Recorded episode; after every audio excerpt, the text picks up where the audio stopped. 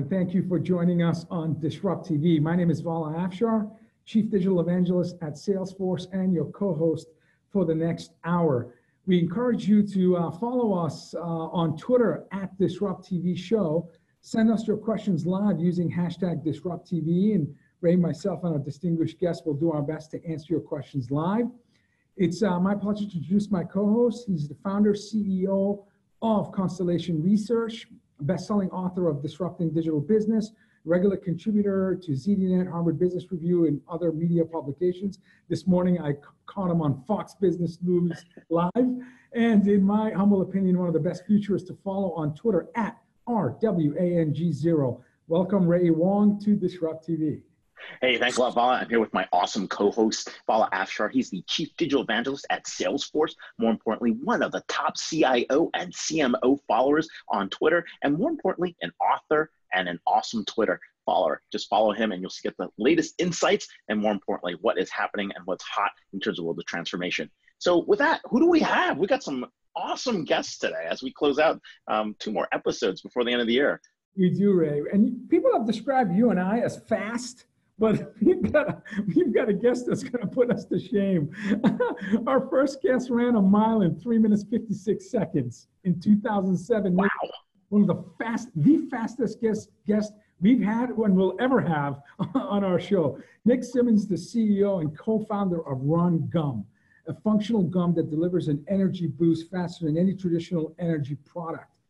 He is a five-time middle distance track, 800 meter sweet spot, 1500 meter distance U.S. champion, and two-time Olympian uh, in track and field. Uh, Nick is quicker than 99.9% of the population. Uh, and he ran it, for example, an 800 meter in 1.42 seconds in 2012. In college, he won seven NCAA titles in outdoor track. He's six times U.S. national 800 meter champion Nick won a silver medal in 800 meters at the 2013 World Championships. And although he specializes being flash he's he also has a bachelor's degree in biochemistry, which I'm sure helped him, you know, inventing this amazing company. Uh, you can follow Nick on Twitter at N I C K S Y M M O N D S. Welcome, Nick, to Disrupt TV. Thanks for having me. That was a long intro, man. I appreciate it. I tried to be as fast as I could, but I'm kind of in awe of anybody who can run a sub four indoor outdoor, which is just just I can't even comprehend. It took me about 15 years to get that fast. You know, it was a lot of miles for sure. But we were talking. I mean, how many people? Less people have broken a four minute mile than climb Mount Everest. I mean, that's correct you're in a super super elite group. So you know it was a dream. When i started running at the age of 13 i said all i want i mean i love to make the olympics one day but i really want to be a sub four minute miler. It's this kind of elite crew. And i had i had done you know low fours half a dozen times. And then one day i went up to the dempsey center in university of washington and cracked a 356 so it was uh, it was wow. it was my first professional races. Unbelievable. Wow so how, how, did that get you set for the Olympics? I mean, were you training always for that, or you just thought, yeah. hey, I want to jump into running? So. Well, I, I had just gotten picked up by Nike when I graduated Willamette University in 2006. Um, I was in Nike's backyard here in Oregon, and so they gave me a small contract, and I moved down to Eugene uh, to train with their team. And it, everything just kind of clicked for me, and I, I, went from basically being ranked, you know, 50th in the U.S. to being ranked number one in the U.S. in a very short amount of time. And that's uh, ultimately how I made the Olympic team was winning the Olympic trials in 2008. When did you know, at what age did you know that, wow, I'm faster than anyone I meet? well, I, I, always wanted to be a pro soccer player or pro hockey player, but when I started high school, I was 90 pounds, and the, the varsity coaches looked at me and just said, "We can't put you on the field, or the ice, you'll get murdered." They said, "Go out for cross country. No one can hit you out there." And I was the number one man on varsity pretty early on, so I was just running away from people when I was young, and I, I, I thought um, maybe this could take me somewhere. And, and ultimately, it, it, took me to college and then and on to two Olympic teams. Wow. So how does that Olympic trans like Olympic training transfer to business? Because we always hear about you know high high high caliber sports, uh, high caliber training, um, and business. Uh, where do you see the intersection? I think the two big factors um, are, you know, the characteristics that make an successful athlete can make an, a successful entrepreneur. Um, you know, tenacity, right? That work ethic. That's mm-hmm. definitely um, something that both have to have. Um, and then beyond that, it's the ability to deal with an emotional roller coaster. You know, I would have some races where um, they would be horrible and I'd have to pick myself up and dust myself off because I had another race just days away. Um, and in, with business, it's the same thing. I, I, I, always joke that at any given day, I come into Run Gum HQ here, and I'm all convinced that we're going to be millionaires or we're all going to go bankrupt. And that's just the the truth of startups. You never know. You know one day you're getting news that that's going to change your life, and the other day, you know, you're waiting on POs or, or uh, you're waiting on on your receivables to come in, and so you can make payroll. And I, I think I learned to deal with risk and I learned time management skills as an athlete. And I've carried those things on into my life as an entrepreneur. Uh, my guess is since when I walk into Target, I see Run Gum, you're, you're going to be a success story. So well, Target was a good one. We went nationwide with Target last month and it kind of puts you on the map. I, I joked that when I won my first um, international race, the pre-classic here in Eugene, it put me on the map as an athlete and now that Run Gum is on store shelves and Target nationwide, it puts Run Gum on the map as this cool, hot new brand. And it, it certainly does make things easier. What is your relationship with your coach? I mean, you, you both co-founders of Run Gum. At what point did you realize that, you know, not only I'm benefiting from, you know, having a great coach and trainer and mentor, but this is someone that I could build a great company with? You know, I, recognize Sam Lapray, who's my business partner and was my coach for 15 years. I recognized some characteristics in him really early on. I met him when I was 18. He was 36 at the time, and he had a beautiful house, a beautiful wife, you know, great kids that came out to the track. And I just said, I don't know what this guy's, you know, special recipe is, but I want to learn from him. And so I kind of, you know, shadowed him around the track and, and spent, you know, dinners at his house. And I just said, I got to learn what makes this guy tick. And I think he appreciated some some some characteristics in me um, as a young athlete, and so we worked together to win NCAA titles, to make Olympic teams, to win world medals. And at, at, at a certain point, we decided we wanted to get into business as well, and so we've actually created and sold um, multiple businesses. Run Gum is our latest endeavor, but I think for me, um, what's made it such a great dynamic duo, um, we ham and egg it, and I mean we complement each other very well. Um, I have some some good characteristics and some fatal flaws, and Sam does as well fortunately my flaws offset his and, and vice versa um, so where i'm weak he's strong and, and we've created a lot of great businesses and, and you know as a, as a coach and athlete we're very successful so i think it's important to recognize your limitations right. um, and and find somebody who counters those limitations i've been shadowing ray for several years he's got a beautiful house beautiful wife and great kids so I, I do the same yeah winning back at you guys. Uh, so, but uh, but hey, you know, this is an interesting market, right? I mean, you're basically challenging and disrupting a market that is, you know, heavily wasteful, lots of bottled stuff, mm-hmm. um, lots of water, which is makes shipping like ridiculous, right? And, and it's a market that's that's well established, right? You're you're, you're in the sports drink market, yeah. and you're basically coming at it in a different angle. Absolutely. Right? a little bit more about this and uh, uh, well, what's interesting about the disruption that's going on. So think about it. Think about it from the athlete perspective. I, and I made an Olympic team, and so I have all these energy drinks sending me their company. Um, you know, we have to be very careful as athletes what we put in our body because we're constantly tested um, by USADA and WADA, the anti-doping administrations. But one thing that is legal is caffeine, and its performance enhancement in, in athletic sports is is fact. Basically, the science behind it is very solid. Um, so I was getting these energy drinks shipped to me, and I I would drink my energy drink, and I'd have all this energy, and I'd be like, well, I'm gonna go crush this workout or crush this race. Um, and I would, but that heavy acidic liquid sloshing around in my stomach it made me very sick. And so a lot of times I'd end up purging my stomach of the contents of, you know, the, the liquid. Um, so I, I did study biochemistry at Willamette University. I knew there must be a better way to deliver these stimulants to the system so much the way that Nicorette, another functional chewing gum, mm. what they use chewing gum to deliver nicotine to the system, we use chewing gum to deliver caffeine, taurine, and B vitamins to the system. So if that energy blend sounds familiar, you know, it's kind of what Red Bull uses. And I, I always loved Red Bull. I just didn't want the sugar and the carbonation and the liquid to go with it. So we infuse chewing gum with this, that, you know, blend of stimulants and so you're absorbing them sublingually. It hits you like a train. Um, there's no liquids to freeze. There's no liquids to have TSA confiscated. I could take it into the car. it weighs next to nothing. So a marathoner or a cyclist or a mountain climber that, that really care about weight, they're not going to haul a 16 ounce energy drink up a mountain with them. But this this weighs you know 0.1 ounce. You can carry it with you anywhere you need to go. That's wow. Did the idea come to you? I mean, what, what it was it was well, it was really born out of necessity. I, I, just I knew I wanted these stimulants while I was training to compete around the world, mm-hmm. and I at, at, the time I wasn't even creating it for a business. I just said I need this to compete to be the best on Team USA, and so I, I was experimenting with it, and, and of course competitors and friends and family are all asking me for the the energy gum, the, the Go gum or what whatever that we were calling it at the time, and you know Sam Lapray is right there, and he's like, dude, you created something that could be really big you know, and so we did our research. 300 million Americans use caffeine every single day. Sure. And those that do, yeah, I do too. Those that do typically use 300 milligrams in a day. So a cup of coffee is about 100 milligrams, you know, an oh, energy drink. There you go. An energy drink's about 100. We're plugging Dunkin'. And, and, I, and I, I do still drink coffee. I love coffee in the mornings, yeah. but in the afternoon, right?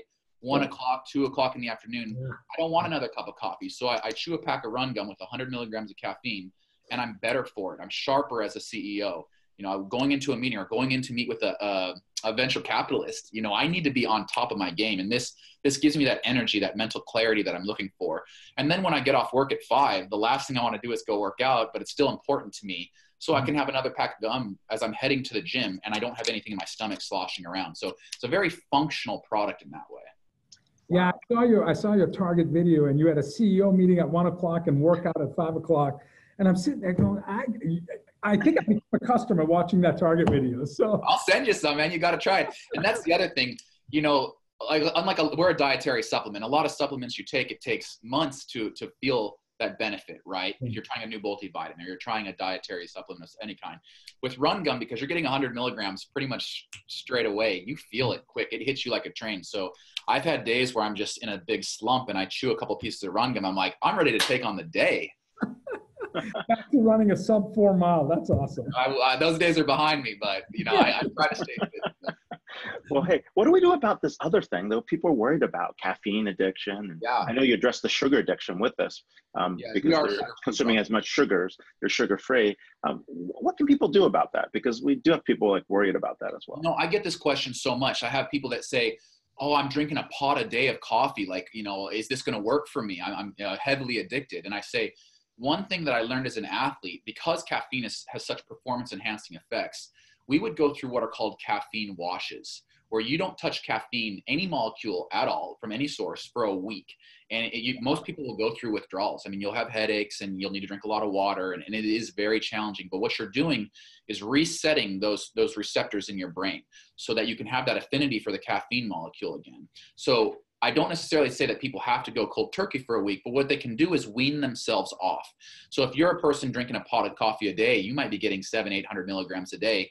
You're not getting that same boost from caffeine that you would if you, and I was that guy, right? I was the guy drinking, you know, half a dozen energy drinks a day. I did a caffeine wash and I set myself to a very strict caffeine schedule now. I have a cup of coffee in the morning. I have a pack of run gum at one after lunch, and I have one before I go to the gym at 5 p.m. That's my 300 milligrams. And again, that's the average consumption by an American. Um, you know, and, and also it gets expensive, right? If you're going to Dunkin', if you're going to Starbucks two or three times a day, you're probably spending 10, 15 bucks. Mm-hmm. A packet of run gum is only $1.99. So from a, from a caffeine, you know, perspective, we're actually undercutting our competition by about 33%. So you're going after the you're going after Starbucks and Dunkin' and energy drinks all Every at once there. Every one wow. of them, because we are as a society, we've decided that caffeine is the stimulant that we're going to run on, and I think it's great because I think it is a very functional molecule, functional chemical. But you got to be careful with how you're going to get it, and I think going sugar free is a start. And I think utilizing a product that really, you know, dials in the milligram per piece. We're 50 milligrams per piece of run gum. Um, if you get a cup of coffee, that can vary by 100 milligrams, anywhere from 50 to 150 milligrams. So, from a functional standpoint for athletes or, or people that are just really trying to watch how much caffeine they consume, you know exactly what you're getting with Run Gum. Sure. I'm going to shift gears a little bit because uh, throughout your career, um, you've you've been vocal in terms of athletes' ability to monetize their sponsorships during their peak years of performance. Absolutely. Such, a, I'll say, massive constraint for collegiate athletes and and so what are your efforts in terms of like bringing awareness that there's just an unfair or, and I guess I'm expressing my own opinion, there's an imbalance there in terms of athletes being able to monetize during their yeah. performance years? So a little, there's a little history about how we got to where we are today. Um, in 1978, Congress gave, um, through the Ted Stevens Act, gave all of these governing bodies, basically USOC, um, USATF, US Gymnastics, you name it, gave them um, the power and, and immunity from antitrust laws to kind of go out and raise funds and, and fund the Olympic movement.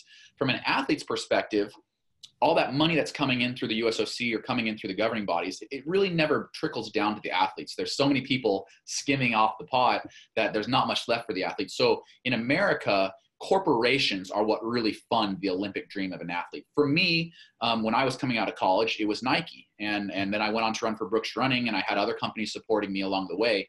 I can assure you, I never ever would have made an Olympic team without corporate support. And I guarantee you, pretty much every single Olympian out there could say the same thing. Um, so as a as a business owner now, I want to give back to that community, right? I want to invest in athletes, but I'm not going to invest in an athlete if I can't tie my brand to that athlete when they're competing. So at the Olympic trials or the Olympic Games, for example, because I'm not an official partner, Rungum's not an official partner, we can't even if we're sponsoring that athlete if we, even if we're helping them achieve their dreams we can't be tied to that athlete. So maybe you followed rule 40 during the olympic games. We can invest money in the athlete but once the athlete gets to the super bowl they can't even mention our company by name. That's a real problem for the athletes and for the companies that have supported them sure sure wow and, and and this is really tying back to this larger sports industrial complex, right? Between Absolutely. the advertisers, advertisers, the brands, and the sports teams, where basically, you know, a- athletes don't really have a choice, right? They're kind of locked in by these governing bodies they and, are. and the and the players' unions and different places that they're in. So, is there a way to break that? Do people want to break that, or oh, yeah. what's what's the status? You know, I think there's a couple ways to go about it. Um, you know, one is athlete unions. You know, if you can unite the athletes, they can pretty much demand what they want. Um, we saw it in, in baseball back, you know, within the Curt Flood days. We've seen it, um, you know, in, in baseball and, and basketball. Trying to unite track and field teams is a little bit different, right? Because you're you've got 120 athletes that come from so many different socioeconomic backgrounds. You might have a 300 pound discus thrower that was raised, you know, on a corn diet in the middle America next to a 90 pound East African immigrant that's running the marathon. And, you know, they don't necessarily, they might not even speak the same language. So trying to unite those athletes can be tough. Um, you know, there's, there's corporate litigation um, that Rungum tried. We actually uh, filed a lawsuit against USOC to allow us to advertise with athletes during the Olympic trials.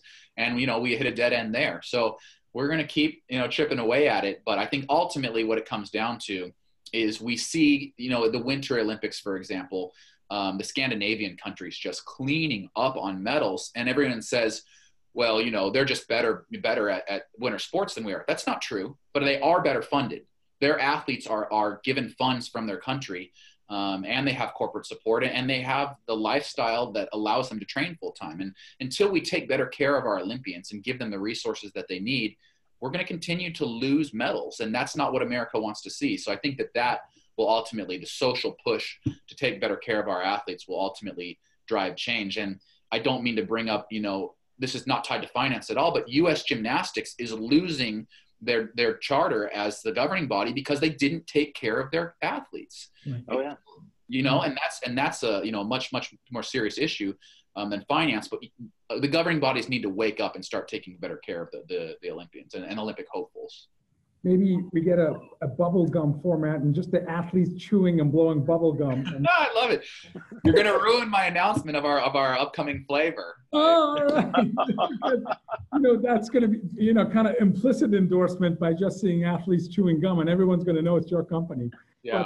But, but you know, advice to other startup CEOs? Like, what's the one or two things you want to tell, you know, strong, yeah. disciplined, ambition entrepreneurs that want to make a difference in the world? Uh, yeah. On the mistakes or lessons learned or some of the aha. You know what? I, this will sound this will sound uh, you know kind of silly, but understand the money, right? If you're an entrepreneur, oh, yeah. you could have the best idea in the entire world, but if you don't understand the money, if you don't understand the cash flow, how to finance your company, it's just going to go straight into the ground. Um, and and we were a self-funded startup. You know, my coach and I, we just said, let's see how far we can take this. And I had to go back and basically learn finance. You know, um, from Investopedia and reading books and talking to mentors. because um, because Run Gum is a, is a fast growing company. In order to stay ahead of that movement, you better understand how to finance it. Um, we're raising our first round right now, and and it was uh it was basically throwing the CEO into the deep end and learning how to swim. So if you want to start a business, understand how to finance it. That's the most important lesson I could give a young entrepreneur. Sure. And fortunately, you've had almost 100% year over year growth. So we have, we've averaged 99% growth since launch year over year. So, but, that, but that, it's a blessing and a curse in some ways because it's hard to keep up with that growth. Right. If you don't have access to capital, you're going to hit a dead wall, uh, you know, hit a, a, dead end and, and a wall. So we are working really hard to, to keep up with manufacturing, keep up with packaging, marketing, distribution, and it all takes cash. So that is why we're raising our first round right now, and and we're we're successful because when we got when we got to that point and we hit that cash crunch, I said. I've been in this place before as an athlete. I've been in this place before. And what you do is you talk to mentors, you talk to advisors, you read, you study, you put in 12 hour days when you have to because it's the people that persevere through those obstacles that will ultimately be successful. That's awesome. Got it. Well, hey, we are here with former Olympian and CEO and uh, founder and co-founder of Run Gum, Nick Symmonds. So you can catch him on Twitter at N-I-C-K-S-Y-M-O-N-D-S. Thank you so much for sharing your insights on disrupting this market and more importantly, about your personal career. So thanks a lot for being on the show. Thank you guys. You're terrific. Thanks. Wow. Our first Olympian and fastest guest. Amazing.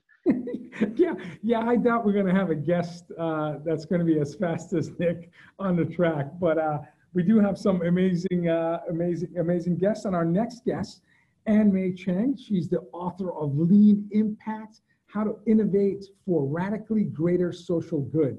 Ann is the executive director of Lean Impact at Lean Startup Company.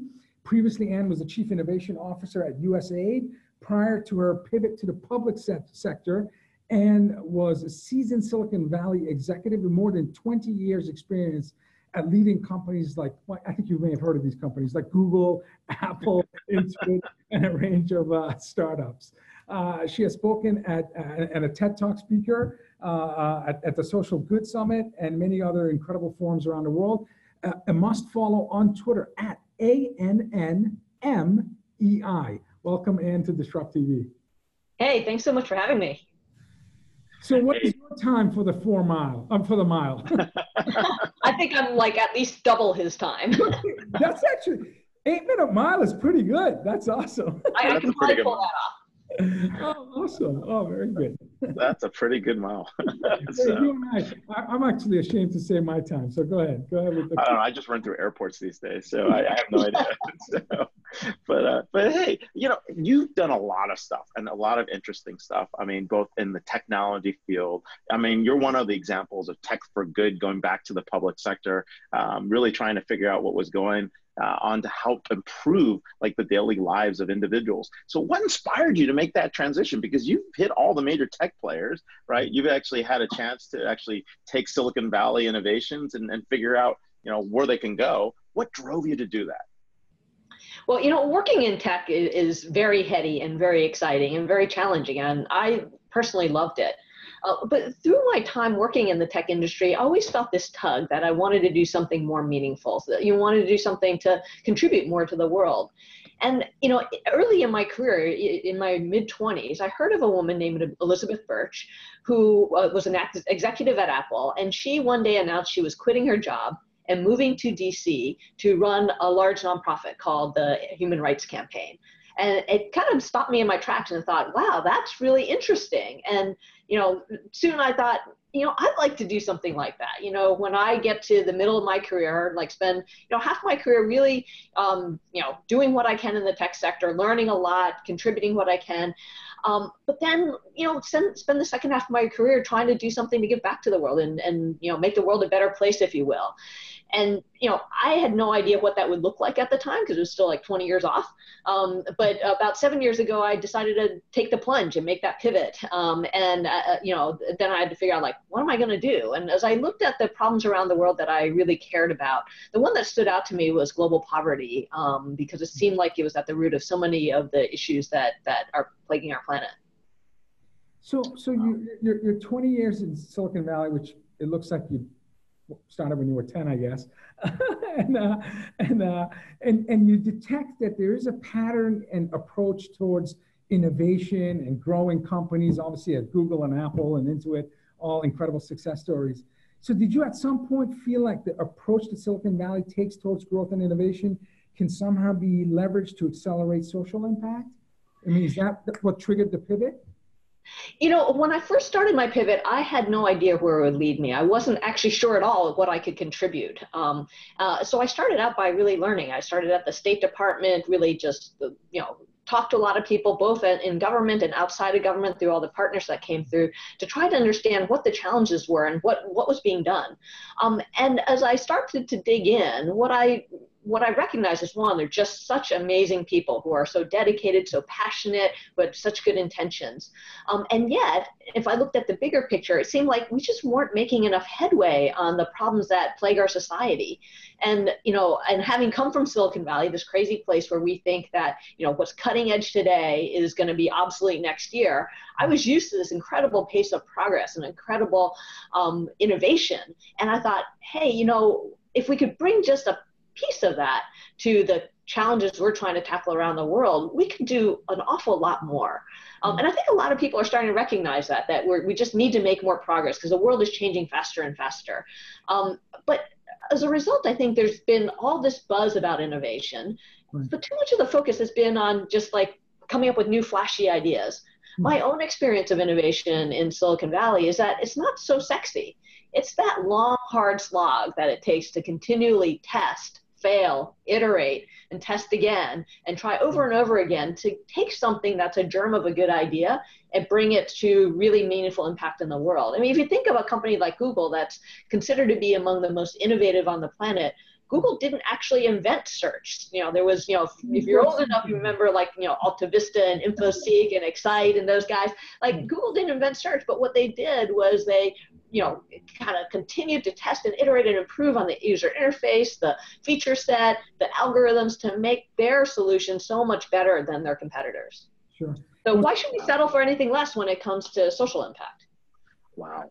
So and what's also interesting, started... seeing Silicon oh. Valley, for example, debate how to invest in improving, uh, you know, uh, and have a social impact. Certainly, what was happening in San Francisco area in the last few weeks in terms of how we would help the homeless situation there. You see Silicon Valley titans debating about what's the better method. But the good news is people are talking about it, and there's awareness, and and uh, it's it's it's surfacing as, as, as something that you know folks that are not familiar with the situation are starting to think about. So you know, and you know, and, and what you're talking about, especially in the uh, nonprofit sector, um, it's and in public sector, one of those areas has really been, you know, efficacy of donation dollars, right? People spend most of their time raising money, trying to get something up the yeah. ground, trying to get people around it. And, and there you are reading this book around the lean startup thinking through these challenges. Tell us mm-hmm. about that. Tell us how that got you to actually think about hey, how do we get to lean impact? Because I think those two, I mean, you know, all the innovations we're seeing are really happening at the edges when we put different disciplines together and mash them up. And that's what it looked like when I was reading through the book. I was like, wow, I mean, this is something really powerful um, for a whole sector that's never really thought about a problem this way. Yeah, I, I, agree. You know, having sort of spent now some time in the private sector in government and at a nonprofit, it is like the magic really happens at the intersection of these sectors, and we can all learn from each other. I think Silicon Valley can learn something from the nonprofit sector as well in terms of how to be more responsible in the world. Um, but I think the nonprofit sector can learn from Silicon Valley too, and government can learn from Silicon Valley too in terms of some of these best practices for innovation. And I, Eric's book, Eric Ries's book that came out about seven years ago, The Lean Startup, I think did a great job of capturing just, you know, in a very accessible way how innovation really happens and demystifying it. And he talks about the lean startup as, you know, a, a tool to you know, a, a, methodology for building products and, and, services under conditions of extreme uncertainty. And that's true certainly for tech startups that are trying to invent things no one's done before. But I think it's also true for the social sector where we're just trying to solve long-standing intractable challenges that don't have good enough solutions that people have been trying to tackle for a long time and in very complex environments. And so, you know, what more uncertainty can you get there? Uh, and, and I think the important thing for us to recognize is that you need a different approach if you're trying to deliver on something that you understand how to solve, and if you're trying to solve a problem that you still don't have the right solution for. Because um, if you're just trying, if you know the solution and you know it's going to work, then what you want is predictable execution. But if you have a problem and you just don't have something that's sufficient, what you want is to accelerate your pace of learning.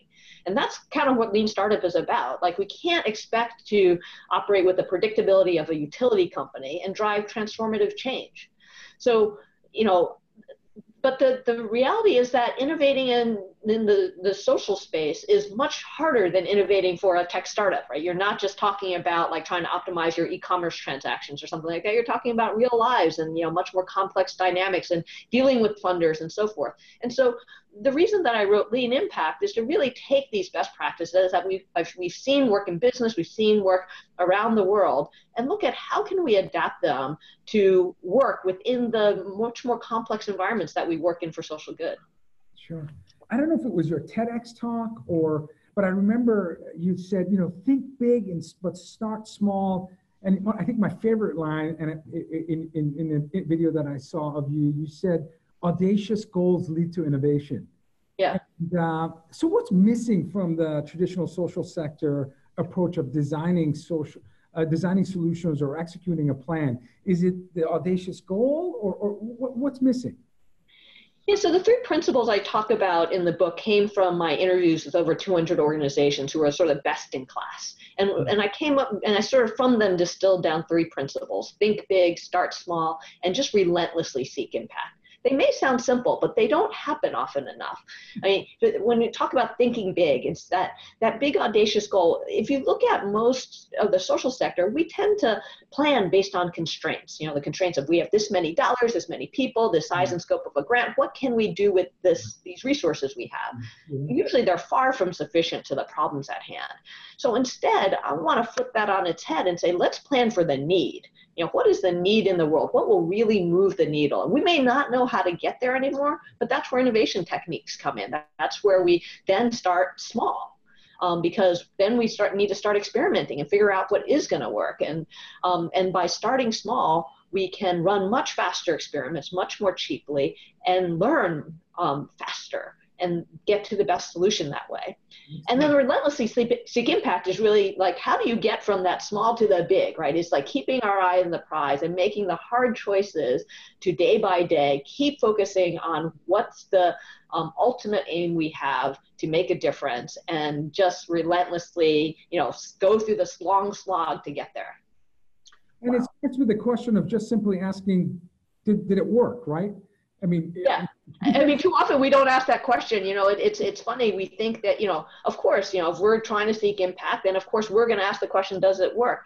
There's so many organizations that can't really answer that question definitively, and I think that you know, it's not enough for us to be doing good by directing our efforts towards an important problem. We have a responsibility to make sure it works. And, and we have to ask that question. We have to test and get data to show if it's working. And not only do we have to show it's working at all, I think that we have to optimize so it, it can work as much as, as um, to the best extent possible to maximize the, the bang for buck we're delivering. Wow. No, you make a good point, right? In the nonprofit world, there are a lot of vanity metrics, you know, number of lives touched, right? And uh-huh. all these things that sound really great, but really have no impact. Um, how can people differentiate between those vanity metrics and innovation metrics to measure social impact success? Yeah, so vanity metrics is a term that Eric coined in the lean startup. That he talks about these kind of absolute numbers that sound good. You know, you look at nonprofit websites, they all have like the number of people they've touched or served. Um, so it sounds great, but but it's meaningless. Like, what does it mean that you touched or served these people? Did you actually improve their lives? You know, do you know if you improved their lives? And and even if you did, did you get as much? You know, could somebody else with those same resources have done more? Could they have made a bigger impact or reached more people? Um, you know, we don't often know the answers to those questions, and I think we need to start asking those. And that's where in, innovation metrics come in. That these are the unit level metrics that we ask for every person you serve, for every hundred people you serve. What is the um, success rate? What is the engagement rate, the adoption rate, and what is the unit cost? And when we start optimizing those metrics, you can imagine they play dividends over time. That if you, you know, go from 50% success rate to 90% success rate, you're going to make a much more difference for each person that you reach. And those are the kind of metrics that we need to focus on. And unfortunately, um, you know, both funders and um, you know the mission-driven organizations often don't know the answer to those. Sure, sure. You talk about improving how you innovate uh, for social good by having a mindset where you love the problem, not your solution. Can you expand on that a little bit? Because I think that's applicable to everything that we do. Yes. It is. I, I think it is applicable and, and, and, you know, it's applicable in the tech sector as well. Is you know, we have a natural human tendency to fall in love with our own creations, right? Um, and so, and I think it's even more so in the social sector because it's not only is it our own creation, but we also have to um, it, it, it's the thing you know we, we've seen it do good in the world. You know usually if we're trying you know we have some solution we've seen somebody benefit from it. And so we become emotionally attached to you know trying to do more trying to get that buzz again of, of having helped someone. It's also the thing that we're always pitching to funders or putting on our websites the thing that we get known for. Um, and so it's very hard to let go of the solution but the reality is that if we really care about making impact sometimes our solution is not the best one. I've seen a lot of nonprofits are saying we have the best solution to the same problem, and they can't all be right. Um, and so we have to start asking the harder question of is this really the thing that gets the most bang for the buck? If not, should I be working with that nonprofit down the street or across the country because they might have a better solution? Or should I be working with a company that has a better solution? Or should I be partnering or merging with another organization or using a different type of technology? Um, so I think being humble and holding on to our solutions lightly is going to lead us much um, more quickly to figuring out what's going to make the biggest difference so true. Now you're going around the world sharing this innovation playbook, right? And organizations have probably tested it out, looked around, you know, learned something. Tell us about the iterative feedback from this. Like, what would you write differently now that people are using it? They've got the handbook in their hands and they're saying, "But wait, what about?" Where, where do they usually start with? Well, you know, uh, the book's only been out for a week, so I haven't had a lot of people finish reading it and say, "But wait." Um, so, you know, I, I, I, but but you've used this technique in, in a lot of places, right? From you know helping people get access to internet to Global Development Lab to other places. I mean, this is stuff you've been doing for a long time. So. Yeah, yeah, and, and what I try to do is both capture my own experiences and the experiences of some of the top organizations around the planet, um, and and what's worked for them. And and you know the reason that I did that is because it's hard to change because the way the system works. So many incentives encourage us to just continue executing on our plans.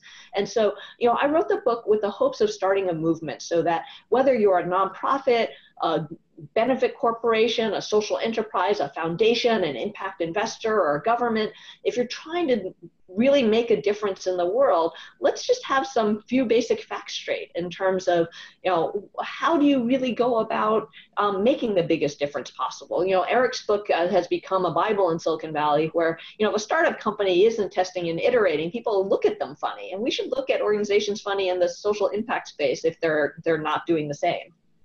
Sure. Have you gotten and have you gotten donors to actually embrace this approach and, and use that as a way to get people to adopt it yet? You know, uh, when I was at USAID, this was I was leading something called the Global Development Lab, um, and and USAID is for people who don't know is our uh, U.S. government's uh, foreign aid agency, and we're one of the largest funders in the world. And because we're in government, we're very conservative also.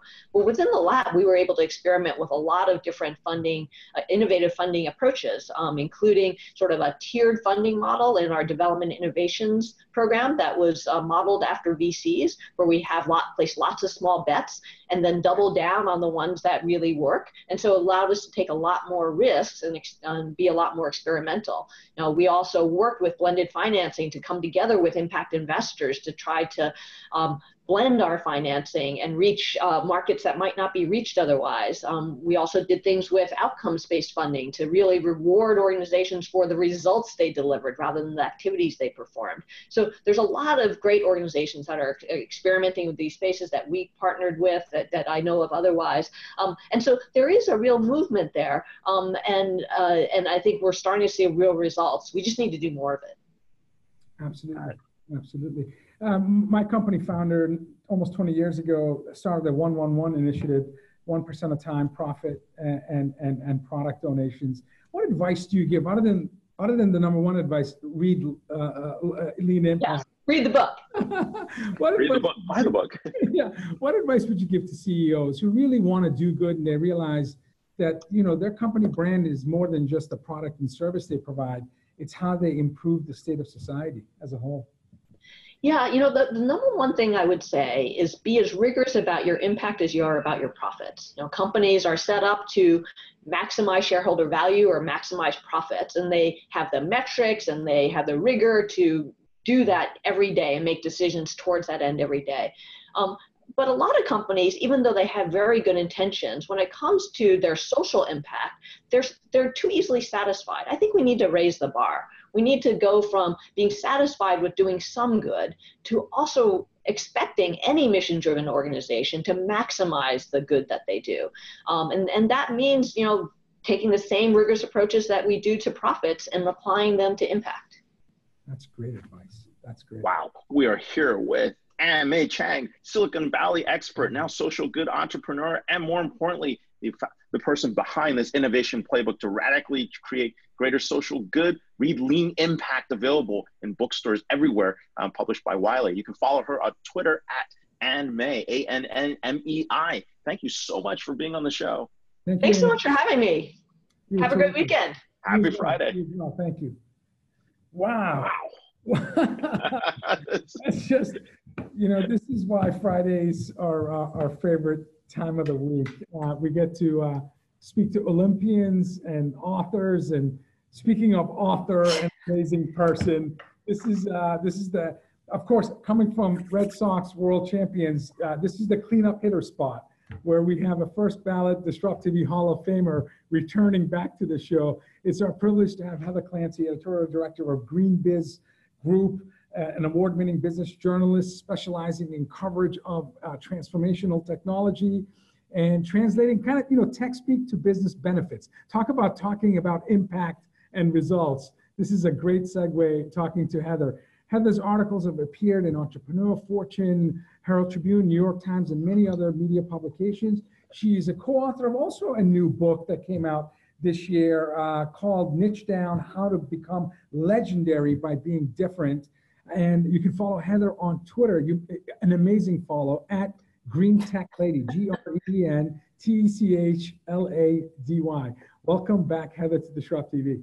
Thank you. It is so always so embarrassing listening to you guys do the bio, but thank you. Hey, I just FYI just tweeted out an excerpt from um, Ann Mei's book. Uh, so just she awesome. was uh, excerpted on my site uh, last weekend, so uh, or two weekends ago. But uh, anyway, she's tremendous. Um, tremendous background. And I, uh, fun fact of the moment, uh, as I was sitting here listening to that interview, um, I, I, don't know if you know this, but Nancy Pfund. uh, you know, of, of DBL, um, you know, great social, um, social investor, if you will, started her career at Sierra Club. Wow. Don't know if you knew that, but um, anyway, she was very skeptical of the corporate world's ability to to do good in the world, and that that view is really 180 right over the last i don't know five to ten years so just FYI. Are you, well, how's the book doing? How's how's Niche Down doing? Oh, the book is fine. It's just I I, I just uh, I've been kind of busy with my own things, but Christopher's out there. He's he just did a huge signing uh, about la- uh, a week ago, and and had to stay extra twenty minutes because he was so much in demand. And he's the he's got the uh, the charisma, the in person charisma um, but it's going well. I mean, and I think the, the questions I've had, it's so funny because I have people that um, say to me, Hey, I, I got, got my book for my kid just because they're thinking about their career. And, and I never really thought about that when we were writing it, but it's true. I mean, you know, it's a very basic book. I mean, I'll just say, that I mean, it's not meant to be like, it's not five, you know, 600 pages of, of business case studies and strategies and so forth. But it, it really does just kind of jolt you and make you think um, in different ways. And I, I love that some of my friends have actually bought it for their kid. it's like, wow, okay. That's cool. That's so. so cool. Are you going to share your uh, one mile time? Uh, I have absolutely no clue. I don't run. Um, I, I used to run and you look like an athlete. You look like an athlete. So you know, it's funny. I'm I'm into boot camps where people like beat me up and make me do burpees and crazy things like that. So I, I kind of try to do that and and yoga, yoga too. So I'm not a runner.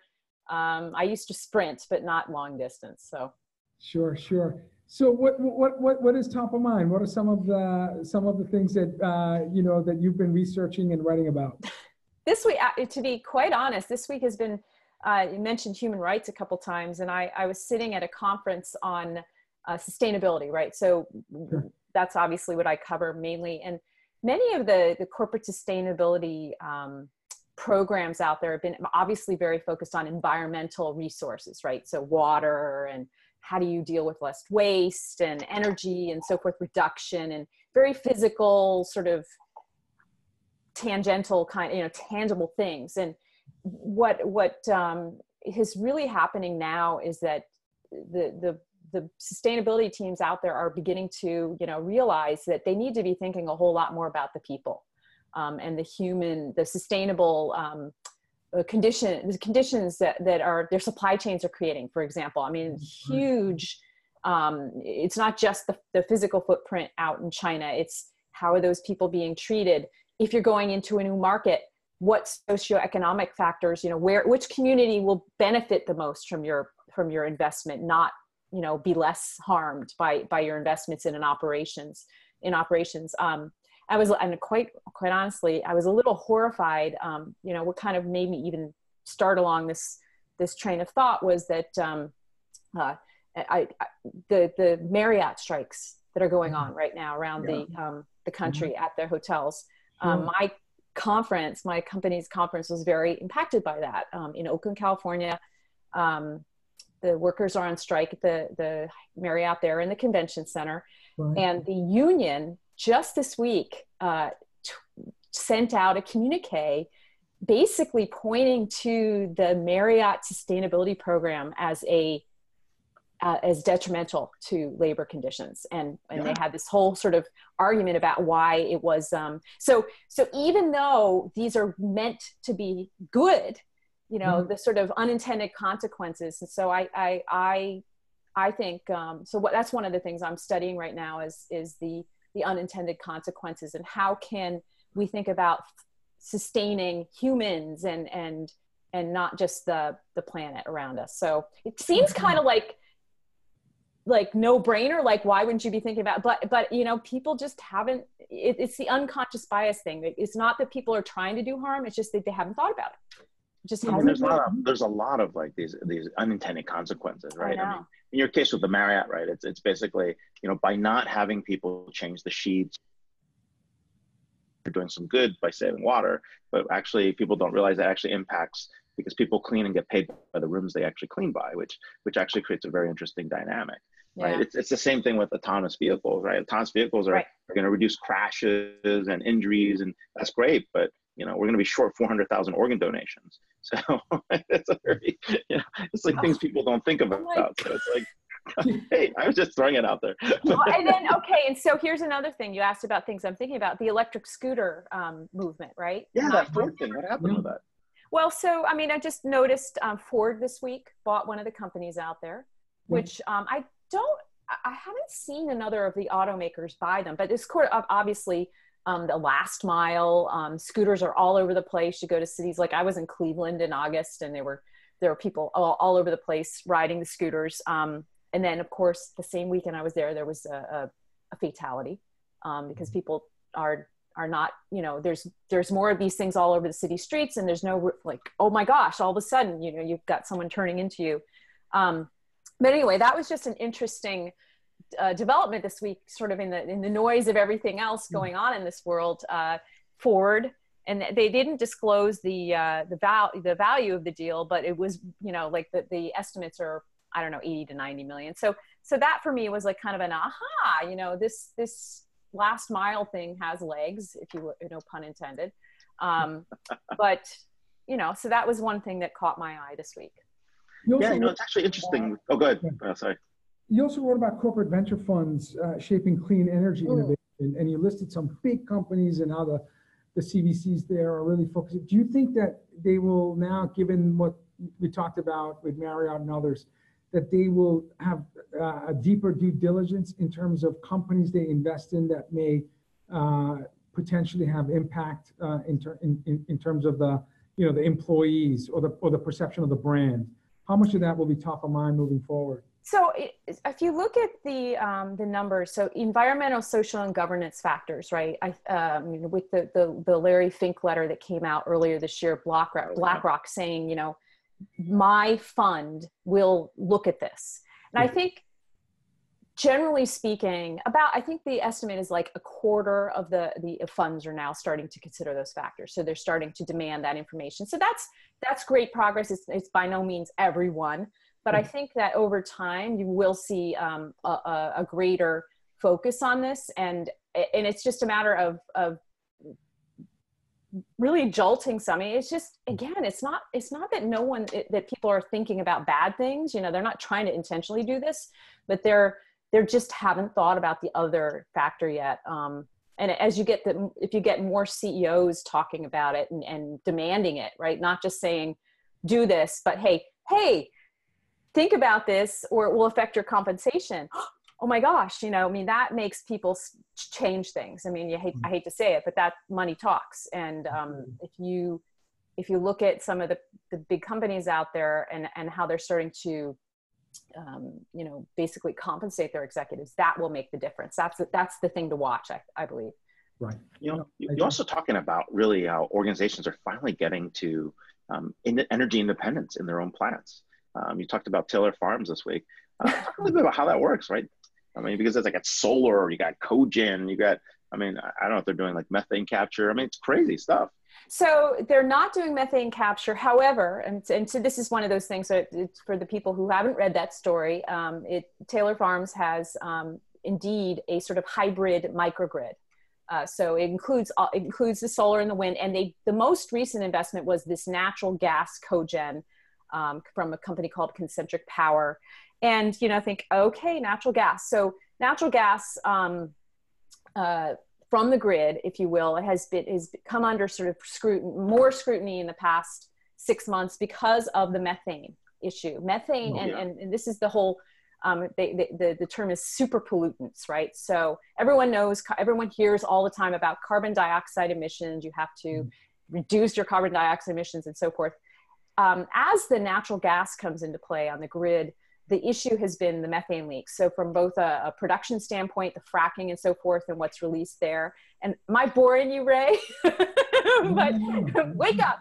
But wake up to the issue um, of super pollutants, which is that there's all these other sort of things, especially associated with the natural gas infrastructure, that are um, they don't linger as long but when they get when they hit the atmosphere they're they're as a forcer of of heat right. they're they're much more intense and so well, I mean, you, get um, that with the cows right? I mean all the cows and all the production right? Those are our biggest sources of greenhouse gases today right? Well agriculture is. I mean it's it's, it's agriculture. it's the it, if you look at brazil for example i mean what's happening there is that the, the company the country is converting to agriculture and they're they're cutting down trees in order to do that. So and they're not changing their practices in the soil to to capture and so forth. But you know the long story short on the on the cogen investment at for taylor farms is kind of, i was when i got this sort of you know when i first heard about it i was like eh, natural gas.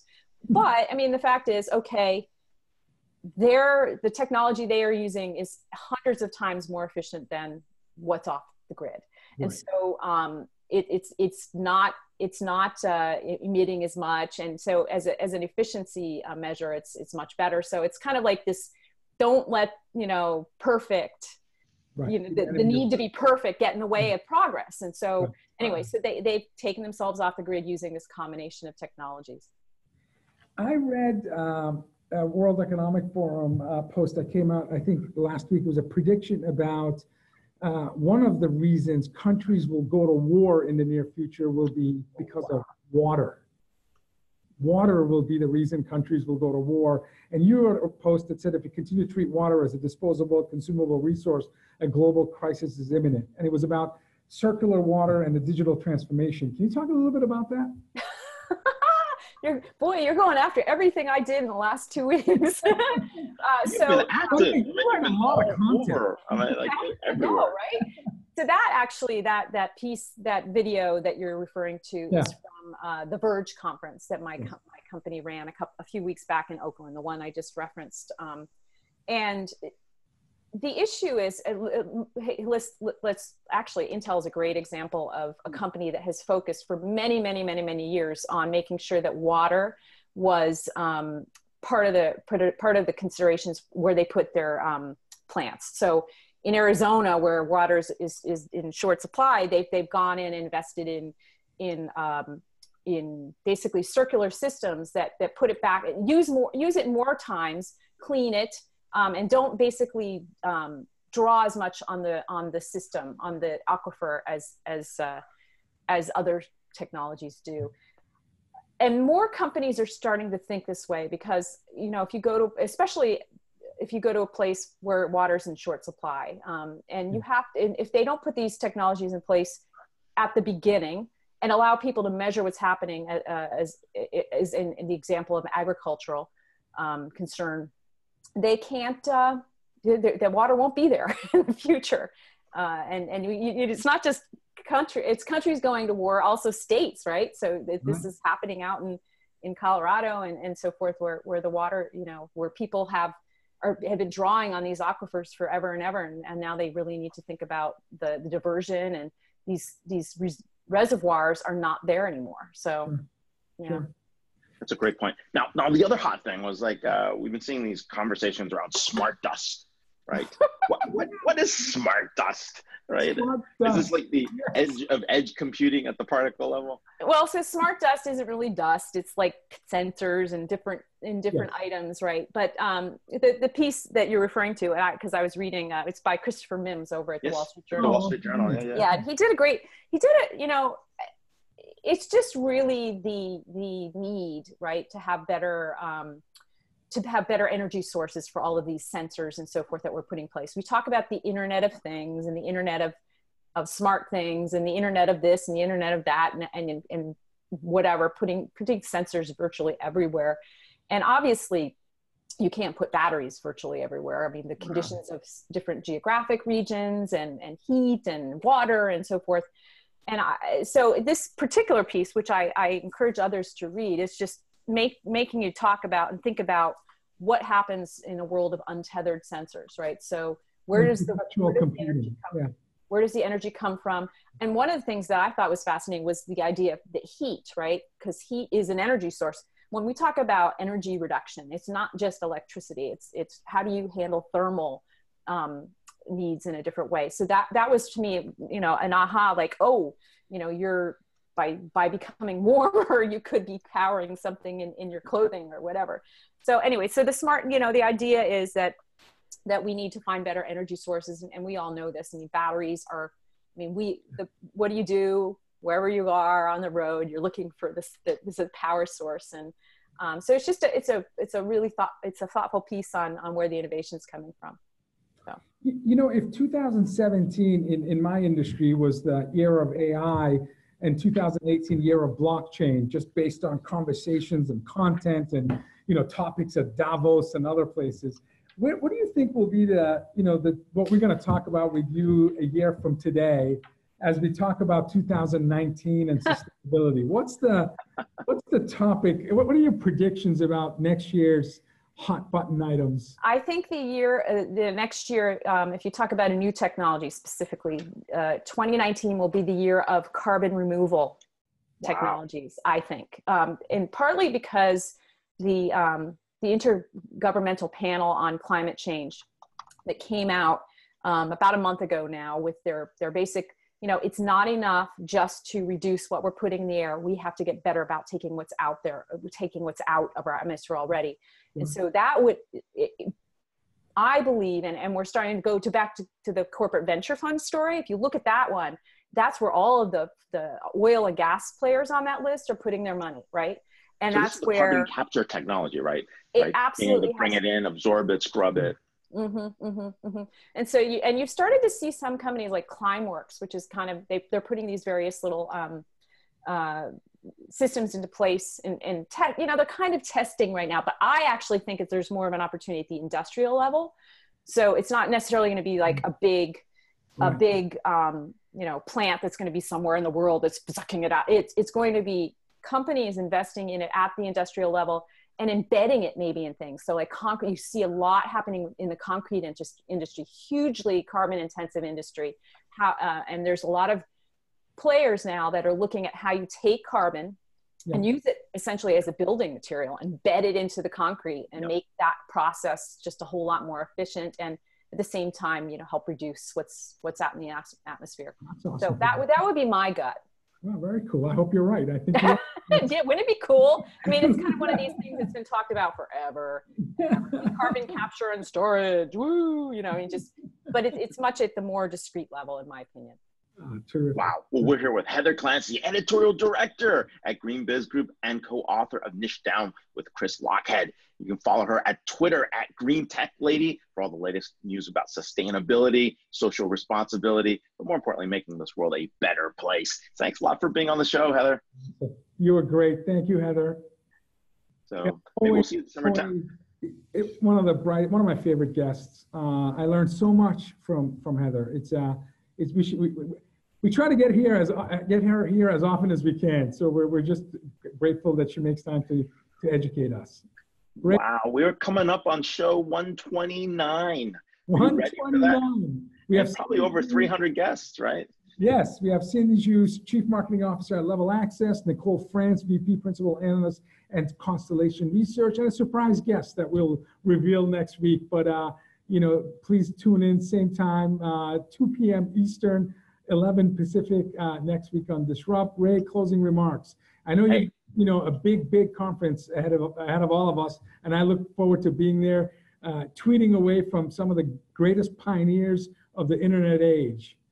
Tim Berners-Lee, Vint Cerf. Uh, we've got the United Nations, we've got the World Economic Forum, and we've got IEEE all gathered in one big location talking about the future of the internet and human rights in a digital age. It's December 10th. Check it out on the Constellation website.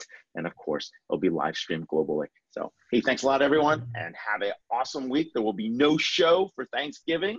Uh, there's a show next week, uh, and then two shows after that for 2018. So, if you uh, want to get on the calendar for 2019, reach out to Aubrey, our awesome producer. So, have a great Friday.